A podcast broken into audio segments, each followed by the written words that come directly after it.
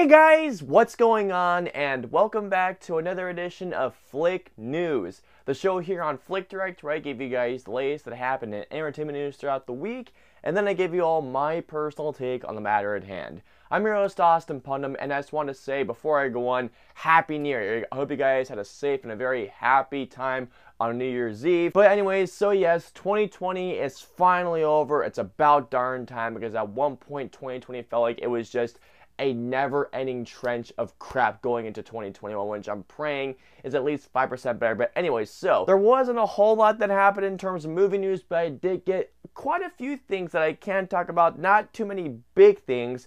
But a couple of things I saw, I was like, you know what? I need to talk about this. Starting off with this week's show, something that happened really cool. So, if you guys remember, think this was a couple months ago, AMC reported that they were not doing well whatsoever to the point where it was looking very bad for the media, media, the theater chain, why did I say media chain? But yeah, the theater chain, I have one that's about 15, give or take minutes away from where I live. I go there to the IMAX screen a lot. So according to AMC, I think it was a couple of months ago, they reported that they were doing really poorly in terms of earnings. They, but they had apparently they had made a deal to which they had enough cash to apparently last not only through the new year, but until I think spring or maybe summer of next year. Well, apparently, get this, guys, AMC has raised an additional 125 million, which is huge. Now, from my hearing, this has, I think this has to do with the government funding. Apparently, the Senate, I know it was some type of house, I know it was in DC,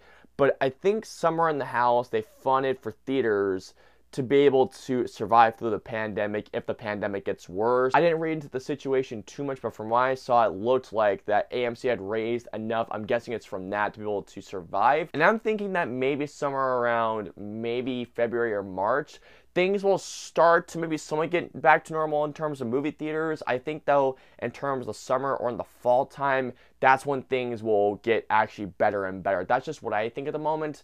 But I really do think that 2021 things will start to get turning around, especially with the vaccine going around right now. But knowing that AMC has raised over 125 million, that's a big sign, that's big news, and I really do think that theaters will survive, even though I think a lot of people out there may think otherwise. But personally, for me, I do think that theaters will survive even it's going to be a really tough hill battle to climb for them. I'm really happy that AMC was able to raise that much money. That's absolutely crazy. Coming up next, on to our second and final news story of this week, we got some great news from the DCEU. So, as you all know, one of the DCEU films that come out this year is The Suicide Squad, written and directed by James Gunn, who I cannot wait to see what he brings for us. I know we have, don't have a trailer just yet, but I feel like it's to happen sometime very soon because we did have that behind the scenes look which looked really freaking cool. From what I'm seeing so far, even though we haven't seen any trailer footage, from what they've described from this movie, it just seems like it's gonna be a great badass time. And people were speculating what was the movie gonna be rated because if you guys remember Suicide Squad back five years ago. Five years ago, Suicide Squad came out. Can you freaking believe that? But it turns out that James Gunn's The Suicide Squad will be rated R. Not PG 13, but rated R. You know what?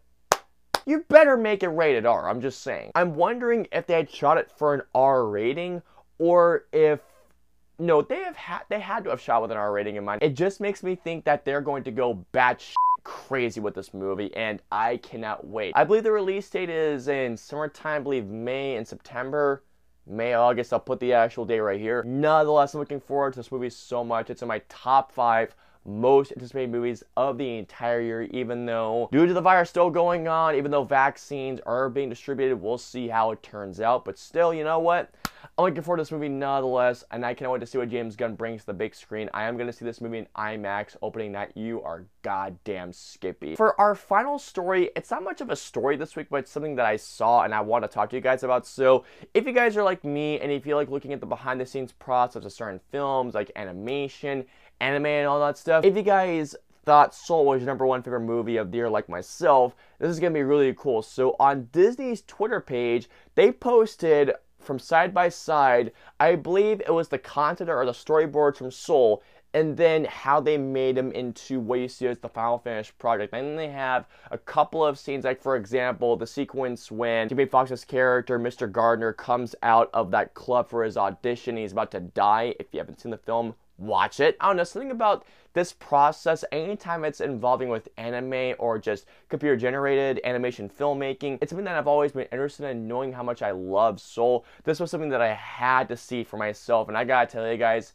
Pete Docter, Kemp Powers, to everybody who was involved with the animation department, a phenomenal job for bringing what was what was going to be probably a really complicated animation film, especially when it comes to after Joe Gardner dies, especially if you have seen the style of animation that they go for. They're a lot of fun to look at, especially if you're a big fan of sword or just a, or just a big fan of animation filmmaking. Not much of a story, but something I really want to talk about because I was just like, holy crap, it's Soul. Alrighty, guys, and that is going to wrap it up for this week's show. My apologies that there wasn't a lot to talk about. Like I mentioned, for the past couple of weeks, I've been struggling to find a couple of stories to make a show out of. But I hope you guys enjoyed today's show nonetheless. So please comment and let me know below. How do you guys feel about AMC raising an additional 125 million? Do you guys think that this ups their chances of surviving after the pandemic? Also, how do you guys feel about the Suicide Squad being rated R? If you guys did watch the storyboards from the concept to the full finished product, what do you guys think? I hope you guys enjoyed this week's show. If so, please hit that like button, also share, and don't forget to the subscribe and notification bell for whenever the latest video from us goes live.